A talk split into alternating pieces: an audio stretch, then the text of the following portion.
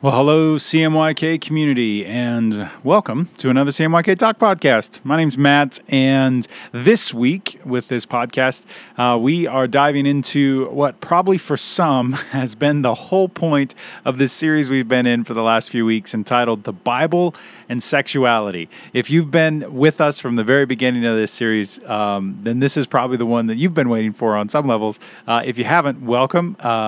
I'm just excited that you're jumping into this, but this has been a long journey and a long conversation for us to talk about some broader things, some bigger ideas that I think help shape us to get to where we are today. But today, what we're specifically talking about is these, what I am terming and what kind of culturally has become to be known as the clobber texts. These 6 or 7, depending upon how you look at it, 7 different passages of scripture that specifically in many current cultural context within Christianity, they come against the idea of homosexuality or any kind of sexuality outside of a heterosexual monogamous relationship. And so today, what we're going to do is we're going to look at all of those texts, and what I want to do is talk about them and give you my reason for why, from the very beginning of this series, I've made this statement and continue to make this statement, and that is this, that I believe the scriptures invite us to fully affirm and embrace our LGBTQ brothers and sisters, and that this is a healthy and important approach to our spirituality and life. That these texts within the Bible that have been used to deny or reject anybody within the LGBTQ plus community, actually, I believe we've gotten them wrong if we're going to make them about that topic, but they're actually talking about something else. And so that's what we're going to do today. Before we jump into it, though, I need to mention, as I've mentioned multiple times throughout this series, that this is a big topic, and this talk, probably more than any other one that I'm giving, might demand some further investigation and conversation with yourself, that you are actually taking these things up and maybe digging a little deeper. My whole point with all of this is not that you take me, Matt Blakesley, and my word on these things and go, well, Matt said it, so it must be true, because that's not a good way to live, but that you would be somebody that might pick up a nugget here or two of the things that I'm presenting, and that you would be invited to dig deeper. There's so many texts and really great scholarly work out there that would help you think and process through these things on a much deeper level, because obviously, we don't have the time through one talk to dive so deep into every single one of these passages and texts. So I'm going to do my best to kind of do these flyby understandings of what's going on and what I think is being talked about to hopefully help you in a more beautiful way interact with this thing called sexuality and the Bible, which is the whole point of all of this. So as you can probably understand, we got a lot of ground to cover. And as I'm looking at my notes, I've got to be honest, when I go through my notes, it feels really dry, and I'm trying to figure out how do we whiz bang this up a little bit? And I'm just not going to try too much. I'm just going to go through things and try to get through it to help you understand some context, and then we'll kind of land the plane after a little bit. So I hope this isn't dry. I hope that this doesn't just put you to sleep. If it does, you got something to go back to if you need to fall back to sleep, I guess. You're welcome. This is a free podcast. So the first text that I want to look at is found within the book of Genesis. And within the book of Genesis, there's this story about God making a deal with this guy named Abraham as to whether or not God will destroy the city of Sodom. And Abraham is very concerned about this city of Sodom because he has family there, this guy named Lot. And so God and Abraham, they have this interaction of Abraham saying, please don't destroy the city. And God saying, no, the city's corrupt. It's just done for. I got to take it out. And Abraham has this bargain of, well, what if there's 50 good men in the city? Will you destroy it then? And God says no. And they bargain back and forth until we get to this place of, well, what if there's 10 good men in the city? God, will you destroy the city then? And God says, for the sake of 10, I will not destroy the city. So that's the context that we have of whether or not this city is a good city. And in Genesis 19, it says this, the 2 angels came to Sodom in the evening. So they're there to see if the city's good or not. That's the context. And Lot, this friend or this family member of Abraham, was sitting in the gate of Sodom. And when Lot saw these 2 angels, these 2 men, he rose to meet them and bowed himself with his face to the earth and said, my lords, please turn aside to your servant's house and spend the night and wash your feet. Then you may rise up early and go on your way. Lot is offering hospitalities to these outsiders and these strangers. And they said, no, we will spend the night in the town square. But he pressed them strongly. So they turned aside to him, and they entered his house, and he made them a feast and baked unleavened bread, and they ate. So Lot is just pressing this idea of, no, you've got to stay with me. So there's this hospitality, this warmth, this kindness, and generosity that's being shown through Lot. Plus, he doesn't want to see these men stay in the town square for some reason. Then, before they lay down, the men of the city, the men of Sodom, both young and old, and don't miss this, all the people to the last man surrounded the house. Everybody shows up at Lot's house. There's something going on. This is a big statement that's being made about this city. And all the men in the city, they called to Lot. They said, "Where are the men who came to you tonight? Bring them out to us that we may know them." Now, this is kind of a biblical phrasing to say that they may have sex with them. Verse 6. Lot went out to the men at the entrance. He shut the door after him and said, "I beg you, my brothers, do not act so wickedly. Behold, I have two daughters who have not known or who have not had sex with any man. Let me bring them out to you and do to them as you please. Only do nothing to these men, for they have come under the shelter of my roof." What's happening here? This is a crazy scenario and a crazy twist. These men show up, all the men of the city show up to have sex with these two strangers. And Lot is saying, no, please don't do it. In fact, here, take my daughters instead and do whatever you want with them, but do not harm these men. Lot is arguing and presenting this horrendous idea of giving his daughters for the sake of hospitality, for generosity to these outsiders. In other words, let me and my home take the hit for the sake of not seeing our guests and those in need suffer. I don't want to see that, Lot says. So let me suffer. Let my daughters suffer. Now, this is not a biblical case to say this is how you handle this situation, that it's okay to take two daughters and do. That's not it at all. It's painting this crazy picture of how much Lot is willing to fight for this hospitality and generosity towards these two men, that they would not suffer under his household. I will take the hit. I will take the hit. Verse 9, but all these men said, "Stand back." And they said, this fellow came to sojourn, and he has become the judge. Now we will deal worse with you than with them. So the town's response to Lot is to point at him and say, hey, you even are an outsider. We're not going to listen to you. So the town is rejecting Lot and saying, who do you think you are? And then they pressed hard against the man Lot and drew near to break the door down. But the men reached out their hands and brought Lot into the house, and with them shut the door. And they escape, to make a long story short.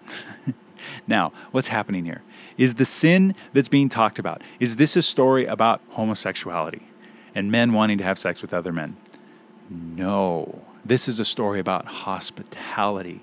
And this was a sin. This was a struggle, the problem of Sodom, and the fact that every man in the city and in the town showed up to not be hospitable and not welcome and be generous towards outsiders, but to want to take and to literally rape anybody that was not a part of them. And the Bible is condemning, saying this is wrong and this is not okay.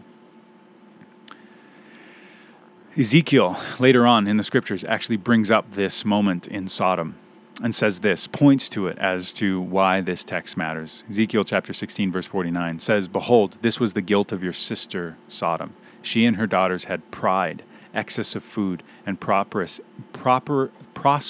ease, but did not aid the poor and needy." This is not a text about homosexuality. This is a text about hospitality and taking care of those in need around you, particularly those from the outside. That the Bible is making a strong case. Hospitality matters. Welcoming outsiders matters. And the town of Sodom, by not doing this and only being interested in their own gain and pleasure, shows how far that they had fallen and why God was justified in destroying this city. That's a powerful message. And it has nothing to do with homosexuality. The second text that we see is found in Leviticus. And Leviticus is known as part of this text of the law. In other words, the rights and wrongs, the ways that the people of God are to live. And in the midst of the law, the people of God are to make these statements and see these things. Leviticus 18 says, "You shall not approach a woman to uncover her nakedness while she is in her menstrual uncleanliness. And you shall not lie sexually with your neighbor's wife, and so make yourself unclean with her. You shall not give any of your children to offer them to Molech, and so profane the name of your God. I am the Lord. You shall not lie with a male as with a woman. It is an abomination. And you shall not lie with any animal, and so make yourself unclean with it. Neither shall any woman give herself to an animal to lie with it. It is a perversion." And then this is why all of these things are happening. "Do not make yourselves unclean by any of these things. For by these the nations I am driving out before you have become unclean, and the land became unclean, so that I punished its iniquity, and the land vomited out its inhabitants." What's happening here? There's a list of things that are being spoken of that's saying, don't do these things. And why is it? Because these are things that are found within this culture that is now a neighboring part of your culture. And God is saying this whole law is about living a different, more beautiful way in the world around you. Leviticus 20 says, "If a man commits adultery with the wife of his neighbor, both the adulterer and the adulteress shall surely be put to death. If a man lies with his father's wife, he has uncovered his father's nakedness. Both of them shall surely be put to death. Their blood is on them. If a man lies with his daughter-in-law, both of them shall surely be put to death. They have committed perversion. Their blood is upon them. If a man lies with a male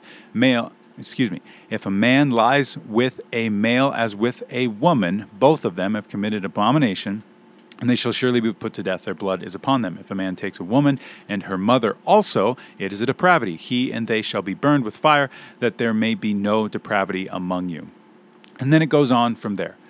This law is speaking to, it's important to see, the reality of their day. There are cultures and people around them that have these certain practices that are no big deal. It's just what you do. And this law is being brought to these people of God, to the Israelites, as a new, better, more beautiful way to interact within the world. This is where laws come from, is saying this is how we're going to do it as a people. Yes, it may be a thing in other places, but this is how we're going to do it. In other words, these laws, they don't just come from a vacuum. They come from a place of observing it somewhere and going, we're going to do something different. This is not okay. And our laws, even in the United States of America, they come from a place of observing something potentially and going, we don't like that. We don't want to see this happen anymore. And so there's some really interesting laws. When you look at Montana law, did you know that it's illegal to have a sheep in the cab of your truck without a chaperone? Like, that's a law. You can't have a sheep in your truck without a chaperone. What does this mean? It means at some point, someone had a sheep in their truck without a chaperone, and it didn't go well. I want to know where that law came from. I want to hear that story of a guy with a sheep in his truck, and there wasn't a chaperone, and it didn't go well. What was that? What did that even mean? And so now all of a sudden it's like, well, give the sheep a chaperone and everything will be okay. This law comes from somewhere. And the same is true with these Levitical laws. They're coming from somewhere, particularly people from the outside. And these laws in Leviticus, as a response to the cultures around them, are God's call for his people to live uniquely as his people. So there are things being seen and experienced in the culture that God is communicating against. And if you look at what we just read, a lot of them have to do with the way women are being treated, and just taking whatever woman, whenever you want, however you want. These things are not okay. The way adultery is handled. Don't be careful with how you go about it. It's not okay to just sleep around like you see within other cultures. And particularly what we see, because of the reference of this other god, Molech, in the earlier Leviticus passage, what we know historically and culturally is that sex between a man and another man many times had sacrifice and worship of other gods attached to it. And these scriptures are saying, don't go there. In fact, this word abomination that says for a man to lie with another man is an abomination that we hear and see on, protest signs all over the place. There's an interesting thing behind this word within the original text of abomination. John Boswell puts it this way: the Hebrew word translated abomination does not usually signify something intrinsically evil, like rape or theft. That actually is discussed elsewhere in Leviticus, but it's something which is ritually unclean for Jews, like eating pork or engaging in intercourse during menstruation, both of which are prohibited in these chapters. There's a cultural way of seeing this interaction with a man having sex with another man that had nothing to do with someone's sexual orientation and their desire to live in a committed relationship with another man. Had everything to do with these sexual, sacrificial practices that are seen within other cultures. And God is saying there's a different and a more beautiful way for you to live. That's what this is about. In other words, there's a culture around you, and you are to live in the most beautiful way within that culture. Not just adapt to what you see everybody else doing, but to figure out and to understand what is the most beautiful way for us to go forward, which is the conversation of Scripture in general. Text number 3. We're moving as fast as we can. Again, there's a cultural norm that's found, and followers of Christ are consistently being invited to live uniquely within this new, better way kind of culture. And within the third text, which is found in 1 Corinthians chapter 6, we have a community or a church that is dealing with disputes. And Paul, the writer of this text, is trying to say there's a better way for you to go about this, because what we know is that this community is taking each other to court. They can't solve or settle their disputes among themselves. They have to go to court, and it gets really hairy and really messy really quickly. And so in 1 Corinthians chapter 6, Paul says this, starting in verse 5. He says, "I say this to shame you. Can it be that there is no one among you wise enough to settle a dispute between the brothers? But brother goes to law against brother, and that before unbelievers. To have lawsuits at all with one another is already a defeat for you. Why not rather suffer wrong? Why not rather be defrauded? But you yourselves wrong and defraud, even your own brothers." In other words, this message and story of Christ, of understanding humility and understanding breaking yourself open and pouring yourself out for the suffering of the world, rather than fighting to take what's yours and get what's right, all of those kinds of things that are found within the court system, which is many times what that can be about in these brother against brother kind of states. Obviously, there's injustices that the court system is needed. I'm not saying that for everything. Okay. Paul is saying, come on, this Jesus way, there's a better way for you to live in humility, for you to live in forgiveness, not revenge and out to get what's rightfully yours. Verse 9, he says, "Or do you not know that the unrighteous will not inherit the kingdom of God? Do not be deceived. Neither the sexually immoral, nor idolaters, nor adulterers, nor men who practice homosexuality, nor thieves, nor the greedy, nor drunkards, nor revilers, nor swindlers will inherit the kingdom of God. And such were some of you, but you were washed, you were sanctified, you were justified in the name of the Lord Jesus and by the Spirit of our God." In other words, you are now entered into this more beautiful way to live in this life. Now, here's what's fascinating about this. There are many words, Greek words, which is what this original text is in. Greek words Paul could have used to come against a blanket term or idea of homosexuality, but he doesn't. And where we have this English translation that we've brought to it, this word homosexuality, the two Greek words that are brought and used here are malakoi and arsenokoipe. Now, this first word, malakoi, it means to be soft or passive.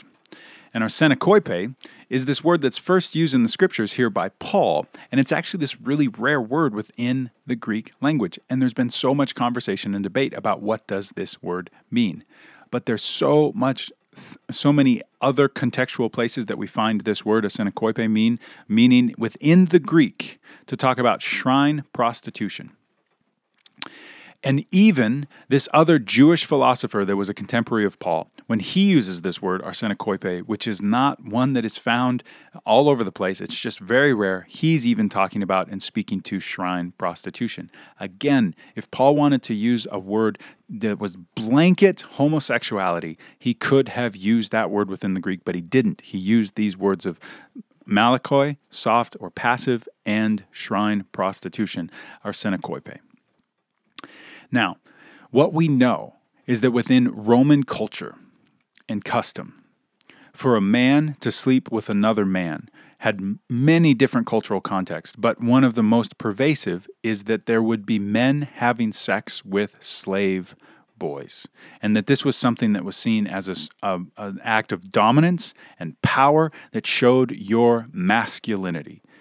And so there is this understanding, whether it's shrine prostitute worship, or whether it's men having sex with slave boys, that Paul is coming against this idea and saying, yes, these are cultural things that are happening, but this is not the way that we are to live. There's a more beautiful way to go about it. And to that, I would say yes, because many times in Roman culture, particularly in Corinth, it's Roman soldiers and slave boys, and there is this sex trafficking ring that's attached to it culturally. And Paul is speaking against this by saying this is not something that we're to be a part of anymore.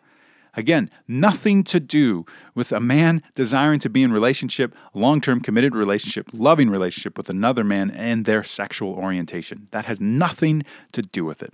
Text number 4.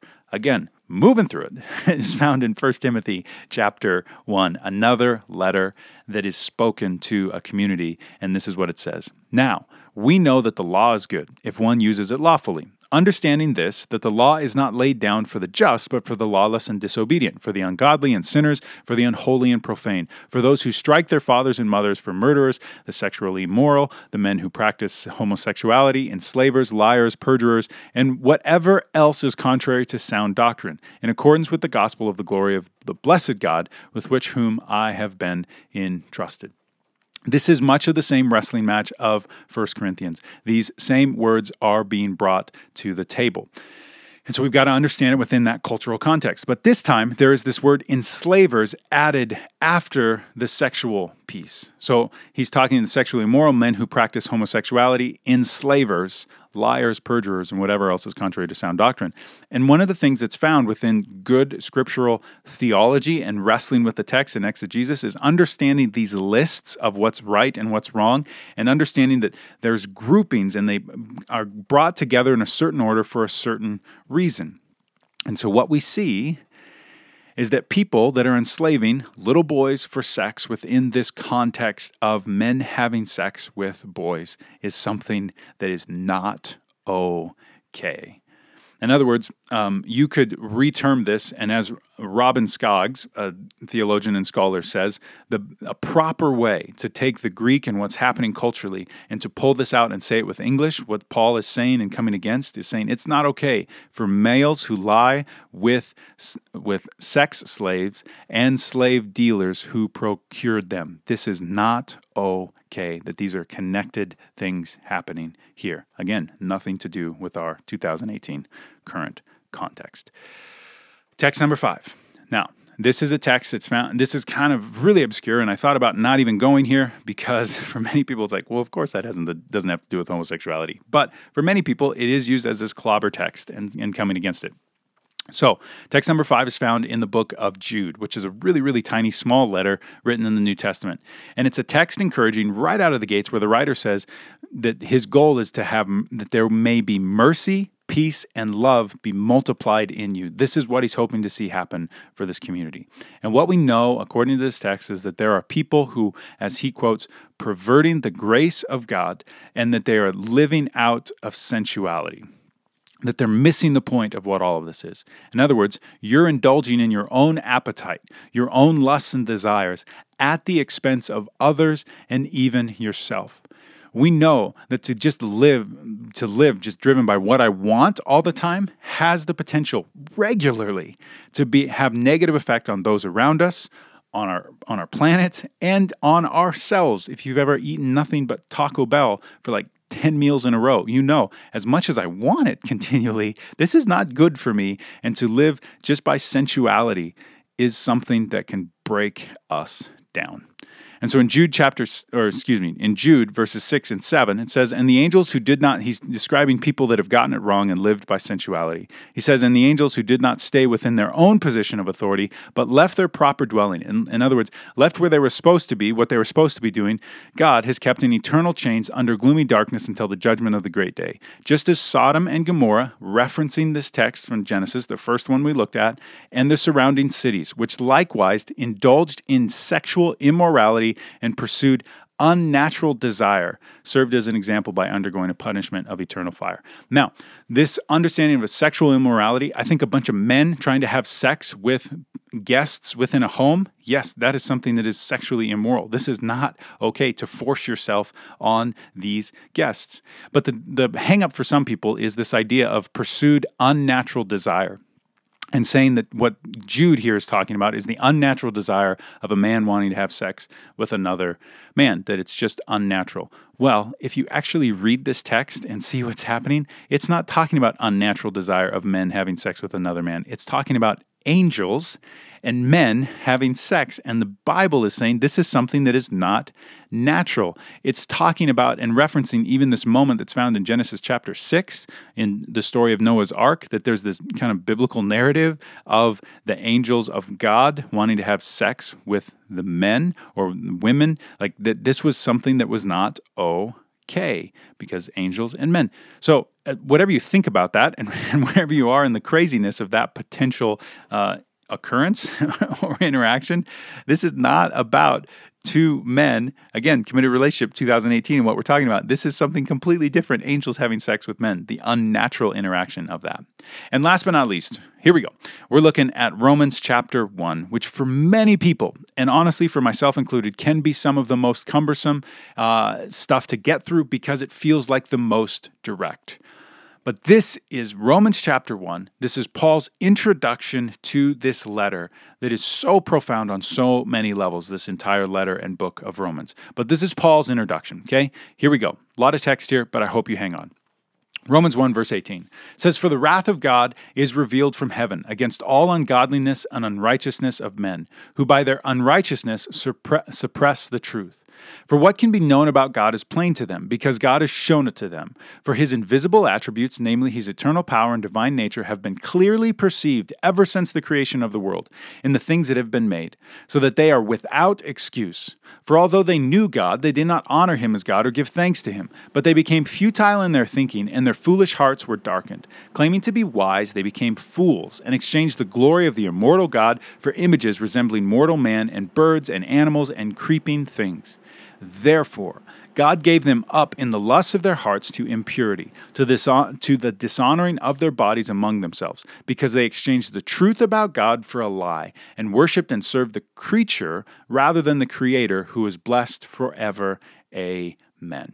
For this reason, God gave them up to dishonorable passions, for their women exchanged natural relations for those that are contrary to nature. And the men likewise gave up natural relations with women and were consumed with passion for one another, men committing shameless acts with men and receiving in themselves the due penalty for their error. And since they did not see fit to acknowledge God, God gave them up to a debased mind to do what ought not be done. They were filled with all manner of unrighteousness, evil, covetousness, malice. They are full of envy, murder, strife, deceit, maliciousness. They are gossips, slanderers, haters of God, insolent, haughty, boastful, inventors of evil, disobedient to parents, foolish, faithless, heartless, ruthless. Now, though they know God's righteous decree that those who practice such things deserve to die, they not only do them, but give approval to those who practice them." Now, why did I giggle? I'm sorry, I didn't mean to, in the midst of that list. Because Romans is describing someone that is outside of the Jewish community and Jewish faith. It's describing someone that is living a godless life. And Paul is using a whole bunch of language and lists and imagery and ideas to paint this picture of someone that is just the worst. And so if you can imagine, it's like a political leader stirring their base and playing all the hits and getting everybody on board to how much those guys are the worst, they're the problems in the world, and if they just went away, everything would be better. This is what Paul is doing. He's stirring up his base because then he does this twist in this moment that's found right after these words. Romans 2 verse 1 says, "Therefore, you have no excuse, O man, every one of you who judges. For in passing judgment on another one, you condemn yourself, because you, the judge, practice the very same things." Paul is saying you can get stirred up about all the problems in the world and point at everybody else and see that they're the problem, and Paul does this twist and saying, and you are among that list. You are among any one of those things. And whether you're looking at the list or whether you're looking at these imageries that Paul is saying, he's inviting everybody to see that we are all on the same page and that you are no better than anybody else. He's coming against this idea that we would stand in judgment against somebody because we ourselves are worthy of the same judgment, because we all struggle and have pain and problems and issue and evil and covetous and malice. We all deal with these things. And Romans is a text ultimately, if you understand what's happening, it's this incredibly powerful book about reconciling Jews and Gentiles and seeing that within this work of Christ, everyone is welcome, everyone is on the same page, and the desire to point at the outsider and say, you're the problem and you're the issue, is actually you pointing at yourself, because we are all on the same page and all on the same level and all welcomed into this grace to move towards love and peace and a better way. So Paul is creating this picture that we would see ourselves within that picture, not that we would see someone else. And so this text that is typically used to point at someone within the LGBTQ community and say, you're the problem with the world, or you're someone that has fallen away from God, what Paul is actually doing is saying, you can't do that, because you're someone that is in the same place as someone that is fallen and broken and messy, and you have issues as well. Do not use this text to speak against somebody, but it's a text to speak against and to ourselves. Now, when we look at this specific picture that Paul paints, when it comes to men having sex with other men or women having sex with other women, and the problem with that or the unnatural relation of that, again, it's important to note Roman culture, and what Paul is pointing at is something that they have a visual picture of, many of them, and it's people going to shrine prostitutes, temple worship, engaging with male or female prostitutes for the sake of idolatry. And Paul is saying this is something that is wrong and broken. Again, not what we understand homosexuality or the LGBTQ community to be within 2018. But there's some specific language that I think it's important to also look at. Because he says, for this reason, God gave them up to dishonorable passions. So dishonorable passions, is it men having desirable passion for another man? Is that dishonorable? Well, this word that Paul uses, dishonorable, is atomia. And it's not about something morally wrong. It's about something culturally shameful. In other words, you are shamed if you live in this way culturally. It has nothing to do with your morals. It has everything to do with what the culture would say at the time. And it's the same word, atomia, that is used by Paul in 1 Corinthians when he talks about the dishonor that is found in a man wearing his hair long. So that's what's happening. There's something cultural that you are shamed if you're someone that goes to a shrine prostitute and has sex with them. That's a problem. That's a cultural issue of the day that you're shamed in that way. Okay, I can understand that and see what Paul is pointing at and talking about that. And then later on, he uses this word, contrary to nature, that women have exchanged natural relations for those that are contrary to nature. Now, what we know about the ancient culture is contrary to nature, particularly when it came to the role of women, is they were there for procreation. They were there to be baby mamas. Now, we've grown and progressed as a culture. Woohoo! That's not all we see, or the biggest thing we see that a woman brings to the table. That's a good thing. But what we know is that this is the only time within the scriptures that lesbians, or the idea of a lesbian, is something that is actually brought up or talked about. And what we know is unnatural relations for a woman to have sex with another woman. It does not bring about a baby, and so an ancient culture would have a problem with that. Now, what we know is sex and our sexuality is not just about procreation. We have grown and progressed and evolved as a society that there's something more here. And in fact, up until the 4th century in our current history, many scholars saw this passage speaking against any kind of sexual act outside of traditional vaginal intercourse for the purpose of procreation. So honestly, if you want to take the Bible and you want to make sex about that you only have sex for the sake of making a baby and that's the only time you have sex, that's a route and that's a path that you can take. But even most Christians don't take that path and take that route. But that's what this text for many centuries was actually pointed at and talked about. But this is why it's bringing men into the picture as well. Because men have abandoned their natural relations of having sex with women for the sake of procreation, because that's their duty as a man. This is what I'm here for, right? Part of the reason. And they've left it for this temple worship and lust. On top of all of that, Paul uses the same Greek phrase, contrary to nature, when he's speaking of the Gentiles joining in community with the Jews later on in this text. This is what this book of Romans is about. Gentiles and Jews being found on the same level, on the same playing field, that it's not about us and them. It's about this third way of all of us together, and that everybody would be found on the same level. And Paul uses this same phrase of contrary to nature. That is the same thing when we do what Christ is inviting us to do. So it's again, shaky ground for us to say that it's about something that we're dealing with here within sexuality in 2018. This last word, shameless acts, that they were committing shameless acts with one another. This word, translated, simply means indecent. The picture of what's happening within most same-sex acts are found within temples. It's something that's indecent. It's not okay. It's something you should cover up. It's something you should not flaunt and show everybody. It's men acting out in only passion and lust, not love and sacrifice. This is something that's indecent and should not be seen. This is not speaking of a loving, sacrificial, committed relationship. So as we land the plane, again, a lot of stuff, longer podcast. I hope you're okay with that. But as we land the plane today, those are the 6 texts that are typically pointed at. And when I look at this, there's a question for me.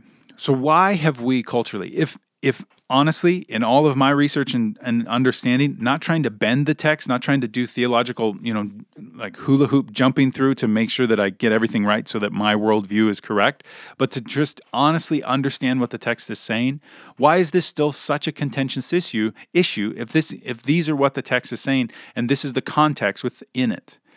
Well, I have a couple thoughts on that. And I think it's important to note that these thoughts are not meant to generalize anybody who has a disagreeing stance on where I find these scriptures to be or what they're talking about. But I think while someone would disagree with me and probably or maybe not find themselves within the camp of why I think this is such an issue, I think it's important to note that there are some things that we see throughout human history as to why potentially this is such an issue in the way that it is within Christianity. I would argue that the same things we've seen over and over and over again throughout history with Scripture is the same thing that's happening today. What we know is there's a progression that's been happening with humanity, that we're learning more and more of what it looks like to have a more beautiful, shared life together as human beings. That we've progressed out of tribalism in some ways. We're still not there, but we're not trying to kill other people that aren't in our family or don't look like us anymore. We're trying to figure out how we can live in a more beautiful, cohesive way together. The way that we view and treat women, the way that we see other races, and the idea of slavery, these are all things that we've progressed in. Or even the endless pursuit of more and more and more at the expense of those in need or at the expense of our planet. These are things that we as humanity are progressing in, and we're asking questions, and we're saying there's got to be a more beautiful way. But what we see throughout history is anytime these progressions come, tribalism, women, slavery, racism, the endless pursuit of more, the Bible is used regularly as a tool to speak against that progression. And typically, it's because of those in power wanting to maintain the status quo. And so if you have this rule book, even though it's not a rule book like we talked about, if you have this divine, God-given book that speaks your worldview and your idea that you get to stay in power, that your worldview gets to be the same, then of course you're going to fight for that. And so what we see, again, tribalism, women, slavery, racism, endless pursuit of more, divorce, whatever it is, people in power working to stay and keep their worldview and their power in their own camp. It's a sad thing, but an undeniable thing undeniable fact to see that the Bible regularly is used as a tool against progression. And it does have moments where it is pushing us forward, inviting us into a more beautiful way, as I believe the scriptures are inviting us into. But we can't deny the fact that it's been used for the opposite as well. And what we also know is that the average person, the average population as a whole, isn't a fan of change. Change is uncomfortable. And when you have a worldview or a narrative that's been handed you about how things work, to poke the box, to see that begin to crumble, it can be scary. And it's something to be avoided for many of us. And so for many, the thought of a sexuality outside of what's known or normal, it's uncomfortable. We don't know how to feel about it. We don't know how to think about it. For some, it's just icky. And the only reason is because they haven't really gone there or thought about it. They've only been handed a narrative of this is the way the world works. These are boys, these are girls, and this is how they're supposed to always interact. And so anything different or outside of that, it just has this natural tinge of, I'm not sure about that. And so we're going to naturally run to things and narratives that reassure our confirmation bias, reassure us. And the Bible is one of those things, I believe, that is continually used to just reassure us in what we feel comfortable with. But what I believe is ultimately the Bible is making a case over and over and over again to be uncomfortable, to see the outsider, to see the other. And even if we were to just look at these clobber texts and what they are actually saying, the Bible is inviting us, these stories are inviting us to be someone of hospitality towards outsiders, even at the expense of yourself. And to not live a hospitable life, an open, welcoming life towards those outside yourself is to come against the heart of God. It's not okay. It's the story of Sodom. The Bible is inviting us to be someone seeking the better way outside of what the cultural norm is. So where there's cultural norms of greed, and lust, and unforgiveness, manipulation, anger, revenge, all of these kinds of things, that we would be a people that say, no, there's a better and more beautiful way, and the scriptures are continually inviting us into that. The Bible is inviting us to not use your power for the belittlement of others. Do not turn others into objects of pleasure and strip them of their humanity and divinity. Don't live driven by sensuality and desire. There's an outcome to your actions, and that outcome has the potential to hurt yourself and those around you. Do not do that. See what is good, true, and beautiful, and pursue those things. Don't ever stand in judgment of outsiders, the scriptures would say, because you are one of them. We are all in this together. We all are offered this invitation into a life with the divine and each other. And this is about leveling the playing field and seeing each other as equal. This is what the scriptures invite us into. And these can be incredibly uncomfortable things, especially right now in our day and age. But I believe the Bible and these clobber texts are not clobber texts, but to actually do the opposite, to see and embrace someone wherever they are, to welcome outsiders, to care for them, to care deeply about how your actions impact someone else's life. And by rejecting someone, that is one of the most devastating things that you could continually do. And so I'm just one man, but I do want to say to those of you that have experienced these clobber texts as clobber texts, I'm sorry.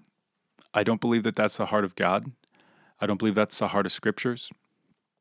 And that's not my heart or our heart as CMYK. And one of the things that I know, independent of where you land on what these scriptures say, I think it would be undeniable to say some of the most gracious, loving, patient people are those within the LGBTQ community that continue to watch news story after news story propagate and talk about how a hurricane or a disaster came because of their homosexuality.